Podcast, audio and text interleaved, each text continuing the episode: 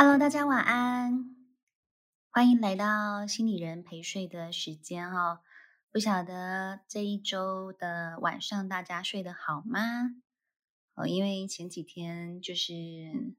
大家都会说《雷洪》第二季就是又开始了。嗯，那当然在第二季，我们所谓第二季，其实我觉得，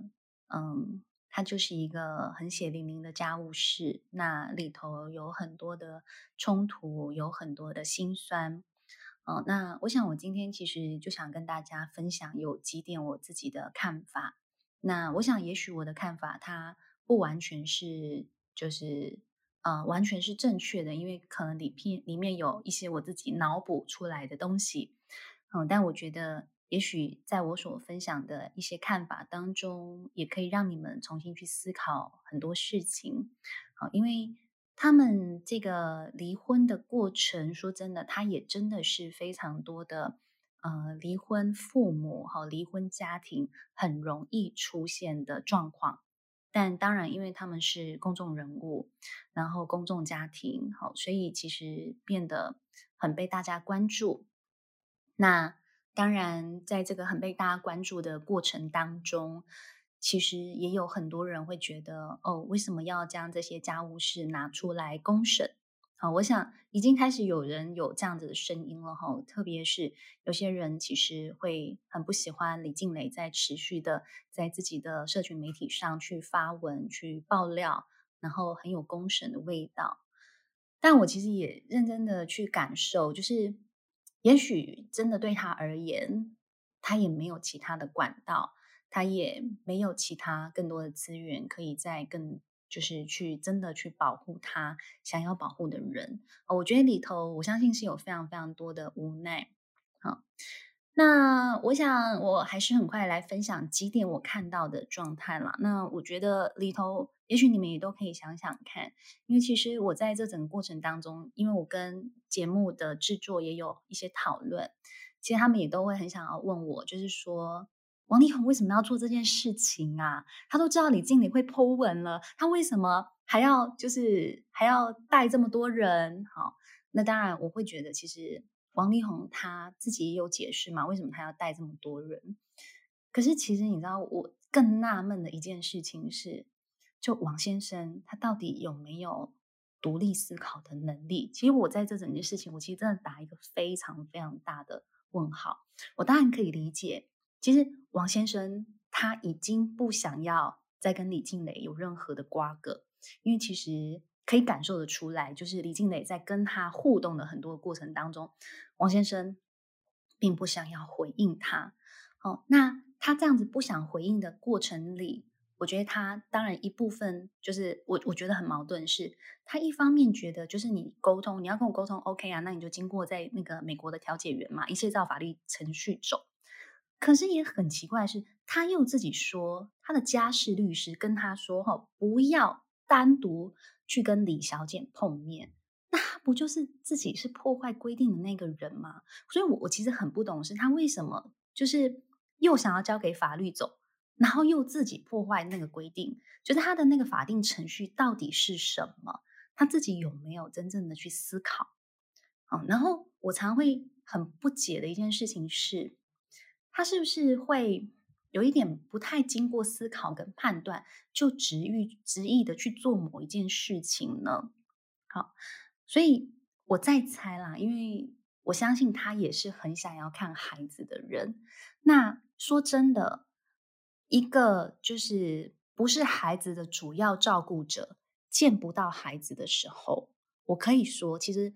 如果我是那个爸爸，我也会很挫折、很挫败，我也可能很愤怒，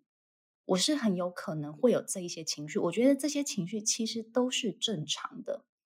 可是问题回来的一件事是，他能不能重新去思考，为什么他没有办法如他所愿的看到孩子？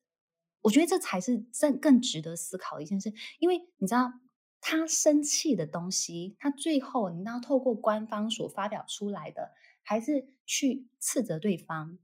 他的暴怒都还是只有看到他自己的损失，所以他其实还是没有去有一些反思，是他的这一些举动究竟带给其他人是什么感受。那他就只说哦，你真的是想象力太丰富了哦，一样还是指责别人，然后依旧还是让其他人帮忙他自己去做决定的这个动作。其实我就真的会对他很多行为就想说，哦天哪，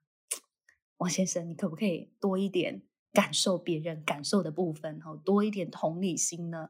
呃、我觉得他都看到他自己的损失，他没有看到其实前面李静蕾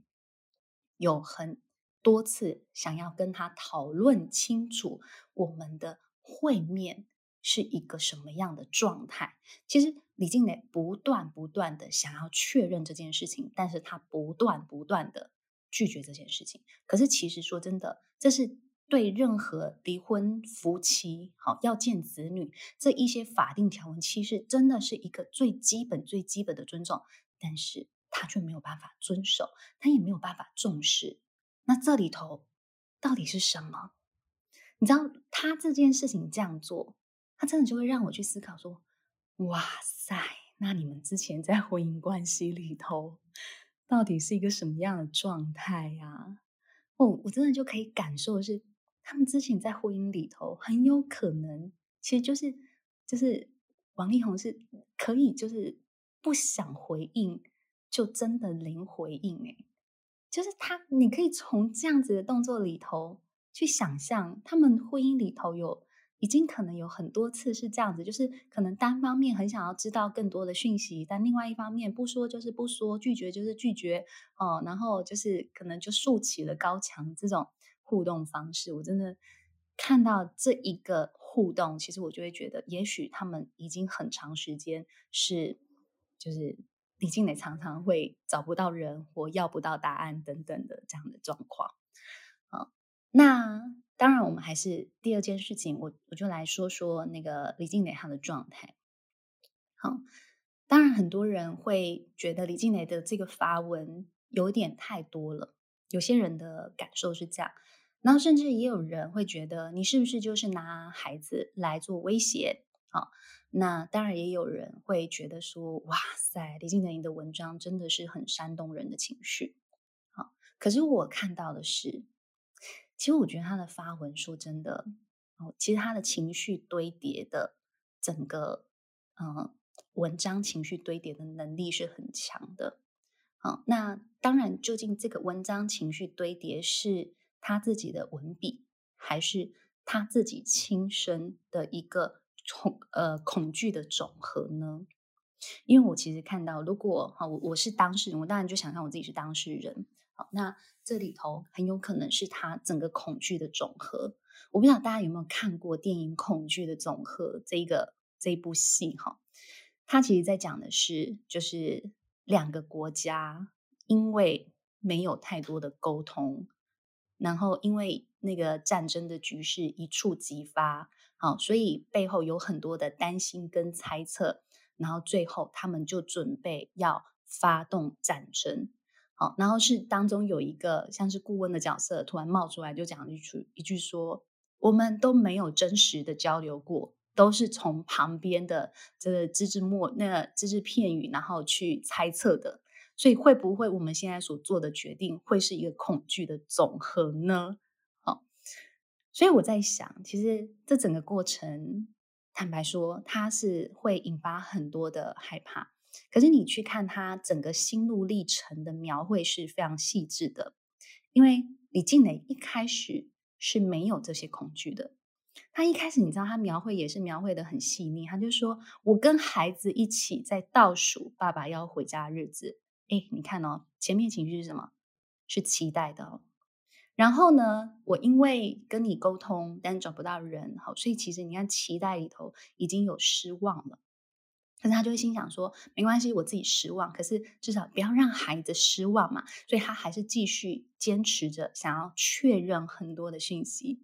嗯，可是当他到了现场，就是就是时间快要逼近，甚至越来越着急，越来越担心。好，然后后面的讯息又越来越不明确，说要带莫带男生来，好，然后又不讲清楚，然后又不回应我的我的拒绝，好，他是不是开始堆叠出有害怕的感觉，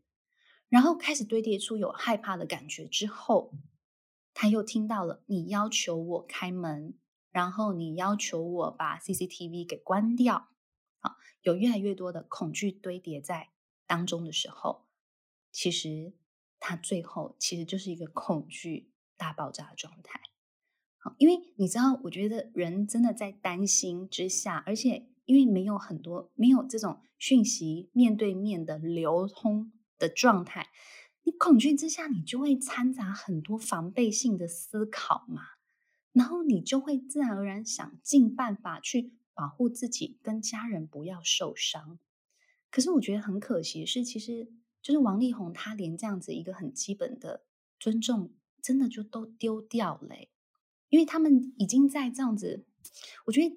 当然很多人会说，哎、欸，他不是这屋子的男主人吗？他要回家到底有什么问题？可是现在状况真的很不一样，他们关系已经破裂成这样，信任已经破裂成这样子的时候，其实最基本最基本的尊重，其实就是你你至少要尊重那个是对方的生活空间嘛，你至少最基本尊重你，你要保持好这个距离。但是你你如果完全完全在保持距离的状态下，你没有任何的讯息流通，那其实是很可怕，对方会对你有很多各式各样就是灾难性的猜想。所以我觉得这恐惧的总和听下来好像也蛮有它的合理性，因为它是整个情绪堆叠上去的。可是我觉得我接下来还是要讲一个东西是，大家有没有发现，其实观众真的入戏很深，就是在追他的 I G 文的过程当中，你会有一个想要持续，好，我不确定大家的状态啦，因为我发现其实真的有人会觉得他真的好像就在追剧一样的持续追下去的过程。好，可是这个持续追下去的过程，当然我觉得第一个是他把很多讯息讲得很清楚之外，他还有很多爆料的点。当然除了很多爆料的点之外，是李静蕾他的故事里头，好，对我们大家会对他有很多的同情跟共鸣，其实是因为他写出非常细腻的心理历程。我不知道大家有没有看那个安眠书店，我常常觉得安眠书店哦，当然我们自己圈内人就会讲说，安眠书店就是一个标标准准恐怖情人的自白啊、哦、里头全部都在讲恐怖情人他们的心路历程的描绘。可是你知道，我觉得看安眠书店真的会看到有一种很过瘾的感觉，是因为你知道，我们就算我们在实务工作当中，我们看到恐怖情人，我们也不会这么清晰的知道他的心路历程，但是安眠书店把它完完整整的呈现。可是你知道，当他这么完整的呈现这个心路历程的时候，你突然间觉得，哦，他会杀人，好像也蛮合理的哦。你好像就会觉得，哎，他们这样杀来杀去，好像还蛮过瘾的。可是你好像都会很能够理解他们当中心情的转折、哦、他们那个要杀不杀，他们那个心理的纠结、哦、挣扎等等，你会你知道，因为他把它非常完整的呈现，就算他在现实生活当中，你知道他是一个恶魔般的存在，可是你会看下去，然后你会很感同身受，甚至你会对这个恶魔有一种很悲悯、很怜悯的感觉。好，我只是要用这个来比喻，但是我要说的是，为什么会吸引人入戏？好，不是他本身是恶魔，而是他在这个心路历程的描绘里头，其实他很有效的唤醒了很多人在关系里，特别是女性在关系里头被压迫的那个女性伤痛的感受。所以很多人会对李静蕾的遭遇会有很多的共鸣，很多的同情，然后也有很多就是会很心疼的感觉、哦、因为它唤醒了女性很多的那个关系当中不平等对待的感受。那当然因为这个情绪不断的堆堆叠上去，反就是相较于王力宏，你知道，我觉得王力宏他最吃亏的地方是他完全没有这些心路历程的呈现。所以你看哦，在故事当中，在电影当中，我们大部分时候所看到的反派，其实对反派的心路历程的描绘通常不会太多。如果对反派心路历程描绘很多很多的时候，好，那整个剧情可能就会有很多的翻转，我们就会开始觉得哦，对反派会为什么会做出这么反派的行为，你就可以更理解。好，如果这时候王力宏他也把他所有这种哦，他从变成渣男到决定哦，就是在婚前就是很多就是花边新闻，到婚后然后到怎么样，然后他的心情怎么样等等的，如果他也全部这么细腻的写出来，我猜效果可能会很不一样。但因为他最后只丢了一个左思右想，那个很不到心坎里头的道歉，所以大家就会觉得嗯，好吧，你还是维持了你在这一个呃，就是雷洪之战里头你依旧是反派的那个位置。所以其实我觉得他可惜的地方在这里。那这就是为什么其实我觉得很多人会很很靠李静蕾那一派，然后你知道大家其实都会在这个这个战争里头好像就是有一点分派系。其实原因是我觉得为什么我我觉得我们会选边站，或者是我们会好像很不自主的去对某一个主角有更多的共鸣的感受，其实是因为我们觉得我们好像很深很深的认识了这个人，因为我觉得他好像就是我们隔壁邻居的那一个，就是带个带着三个孩子的妈妈，你知道，就是他他的这个心路历程的描绘的细腻，让你觉得就是你好像除了亲临实境之外，好像他就是在你隔壁发生的那一个状况。好，所以大家那个就是同理的感觉其实就会很强烈。好，可是说真的，好，我觉得王力宏他心中的恐惧，因为我刚刚讲了李静蕾他有这么多的恐惧，但是王力宏他没有吗？所以我觉得大家也可以重新去思考，王力宏真的是全然的反派吗？然后他没有恐惧吗？他是只制造恐惧的人吗？还是他心中也有千千万万个恐惧，可是他并不知道怎么表达出来？我不知道，可是我觉得他是一个值得思考的事情，是难道他就只能是李静蕾所描述的面相吗？他自己的面相也许我们从来没有真正认识过。好，我想我们只能打一个很大很大的问号。好，那当然我觉得我想要说的心碎成千千万万片的声音，我觉得其实在这整个故事当中，我想在这一个礼拜大家最显著感受到的可能就是这三个哭泣的孩子。好，我觉得其实我在讲心碎成千千万万片的声音，其实我觉得是孩子的心碎了。好，那当然我还是会说，我想大家其实都很努力，他们两两个人其实都很努力了。好，那那因为我们看到的努力，好，始终好像都是李静蕾这一方，是他很努力在维护孩子心中那一个依旧会等待着爸爸，期待着爸爸出现的，好，那个所谓呃令人期待的父亲形象。好，就是他很努力去维护孩子心中可能对爸爸神一般的形象的想象，我觉得他很努力哈，可是我觉得始终还是破功了。好，那其实很多人都会想知道，是对于这样子完全冲突白热化，然后完全撕破脸的离婚夫妻哈，离婚父母究竟该怎么面对这个心碎的孩子？好，我觉得其实真正对孩子的好，对孩子的保护，就是你要能够面对这个真相。好，就是带领孩子面对这个婚姻的真相，就是我们这两个曾经相爱的大人，我们没有办法再继续相爱了，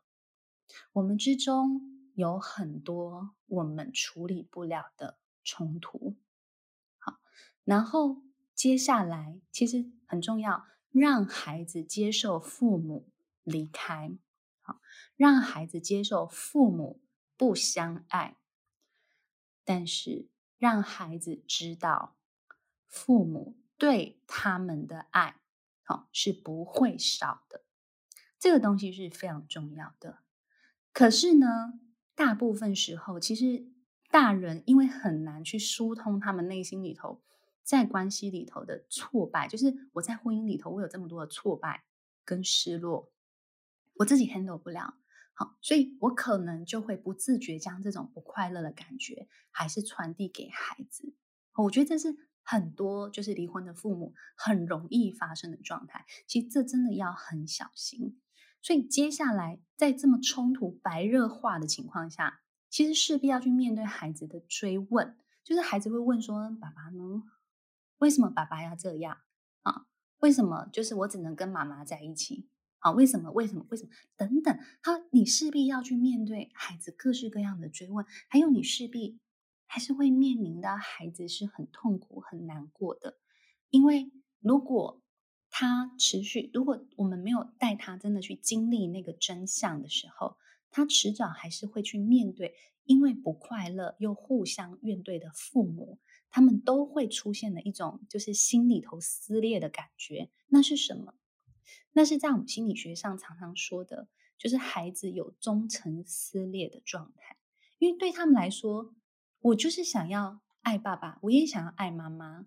可是如果他们两个冲突白热化，我爱了妈妈，是不是对爸爸不忠诚？我爱了爸爸，可是妈妈也好辛苦，那我该怎么面对妈妈？他会不知道，因为孩子他有一个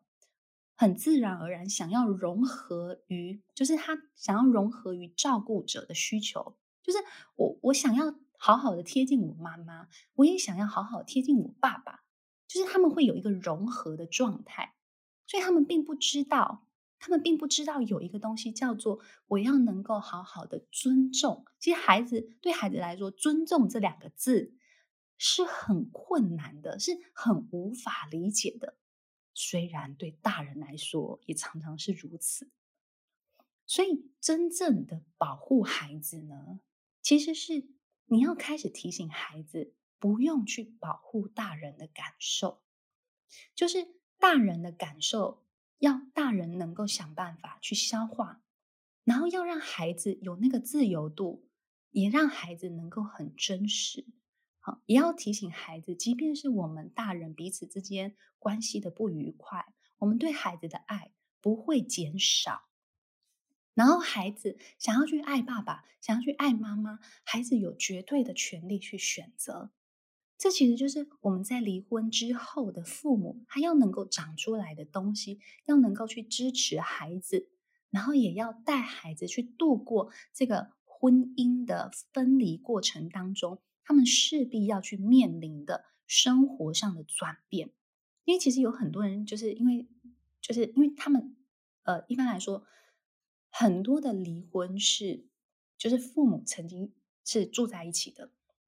然后你知道很多父母他们住在一起，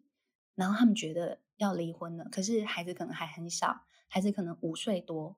然后他们就会觉得说，那我们是不是要先维持一个假面的婚姻，就是呃、就是我们分房睡、哦、可是我们没有要分居，因为怕孩子想太多。可是你知道，你确定你演得出来吗、哦、我觉得 这, 这是非常难演的。为什么？因为如果你的离婚是因为你的另一半爱上其他人了，你怎么有办法演？你每一天看到对方，你不就痛苦的要命吗？但是在这么痛苦的情况下，你还可以假装你们是恩爱的夫妻吗？哦，我觉得这太强人所难了。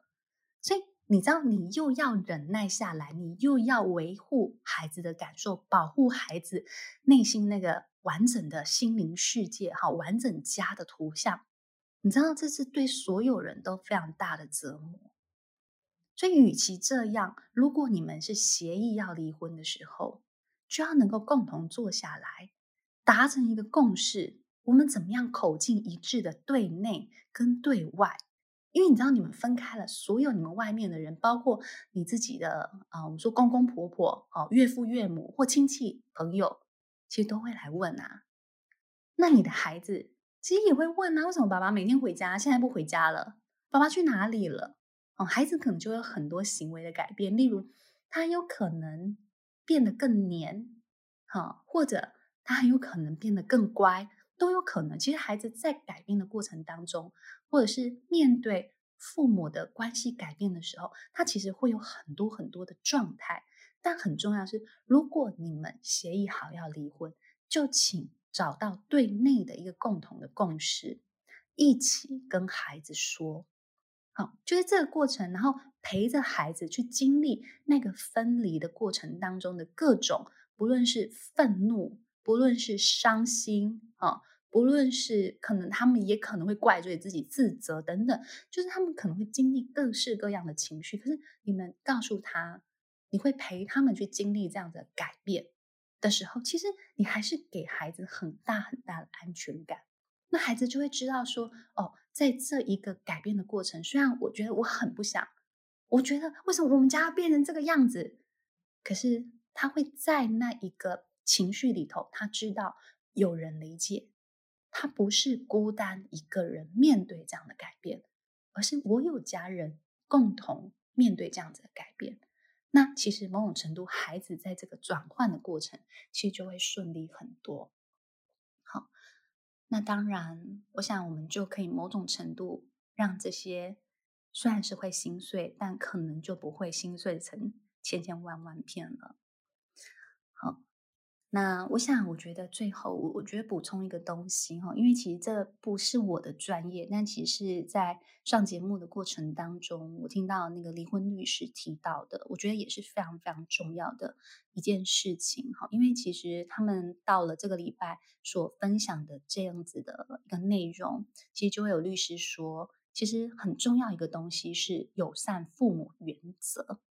好，在民法的第一千一零五五条之一有一个友善父母原则，然后大家可以听一听，我觉得其实还蛮重要的一个观念。他说，为了维护孩子的权益跟减轻孩子心灵的伤害，更为了避免父母会利用孩子而意图左右法院的判决，所以在民国一百零二年的时候，立法院就通过修正民法第一零五五条之一，好及侵权的判定当中会增加友善父母条款，哦，就是强调会为了维护子女的最佳利益。好，那意思是什么呢？就是如果，哦，在探视权上，哦，其实，呃、就是他想要确认，就是这个父母，哦，这个照顾孩子的主要照顾者究竟有没有让孩子可以跟另一方有良好的互动。好，他们在法院里头认为探视权不仅是父母的权益，更是孩子的权利。好，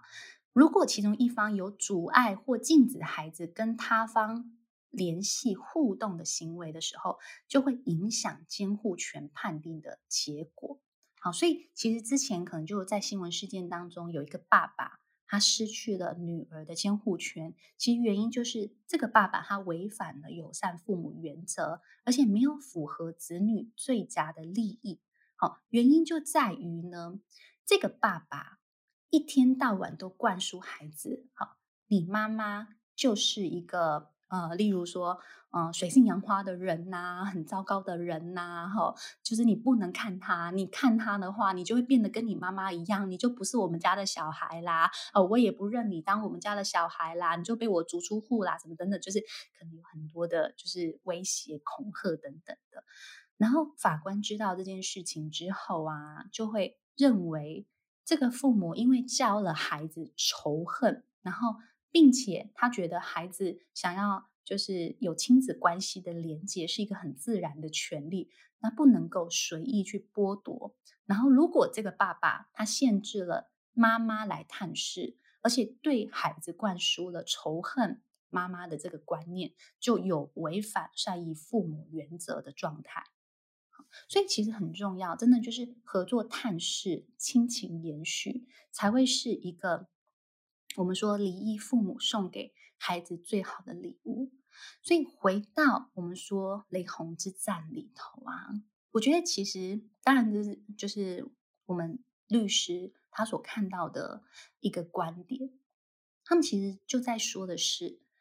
这个过程里，好，是不是已经开始有一个现象是他们想要确认在这个子女的养育好或者是监护权里头，究竟谁才比较是友善父母。好，因为最终其实这个呃监护权的裁定跟友善父母是很有关系的。所以如果好我们说暗黑面来说，好暗黑面来说是如果女方觉得爸爸是一个可怕的爸爸，好也就是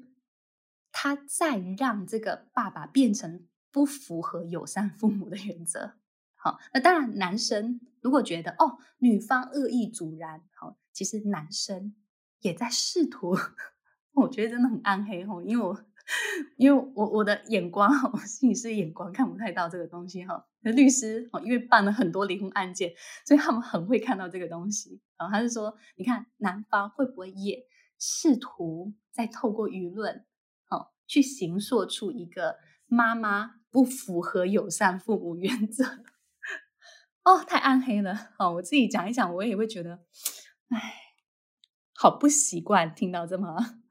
暗黑的那个讯息。哦，不过我觉得它也是一个值得我们要警惕的一件事情啦，就是在离婚的过程当中，如果监护权的判定或者是一直在监护权的这个过程里头，双方都不是太有共识的情况之下，真的要很小心友善父母原则。因为你知道我们那时候真的是闲聊，我就闲聊什么呢，我就说在我的呃案例当中，真的常常听到有孩子有孩子的爸妈会讲说，要不是因为你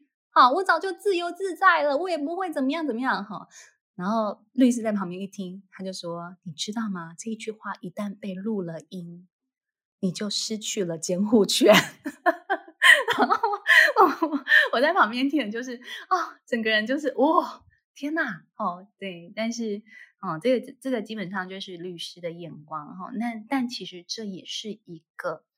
呃我们在为人父母的过程当中真的要很小心的部分了。好，哦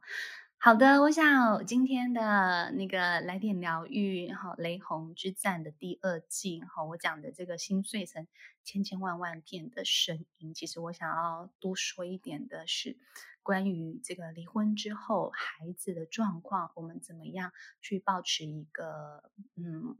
比较开放的心情，好或我们要就是能够某种程度的跳脱自己的痛苦，然后去真的看向嗯，很渴望被父母爱着的孩子。哦，因为我觉得离婚对大部分人来说都是一个很大的冲击。哦，在这么大的冲击之下，我是不是还有能量去照顾到其他人的的身心状态？我觉得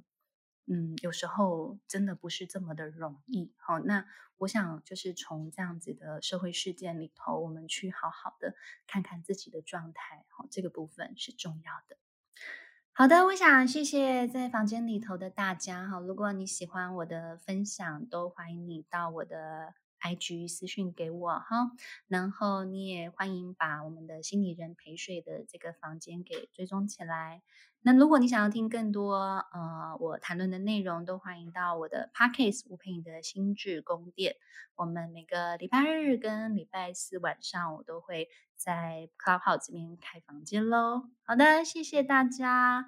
好，我先跟大家说晚安咯，大家晚安，拜拜。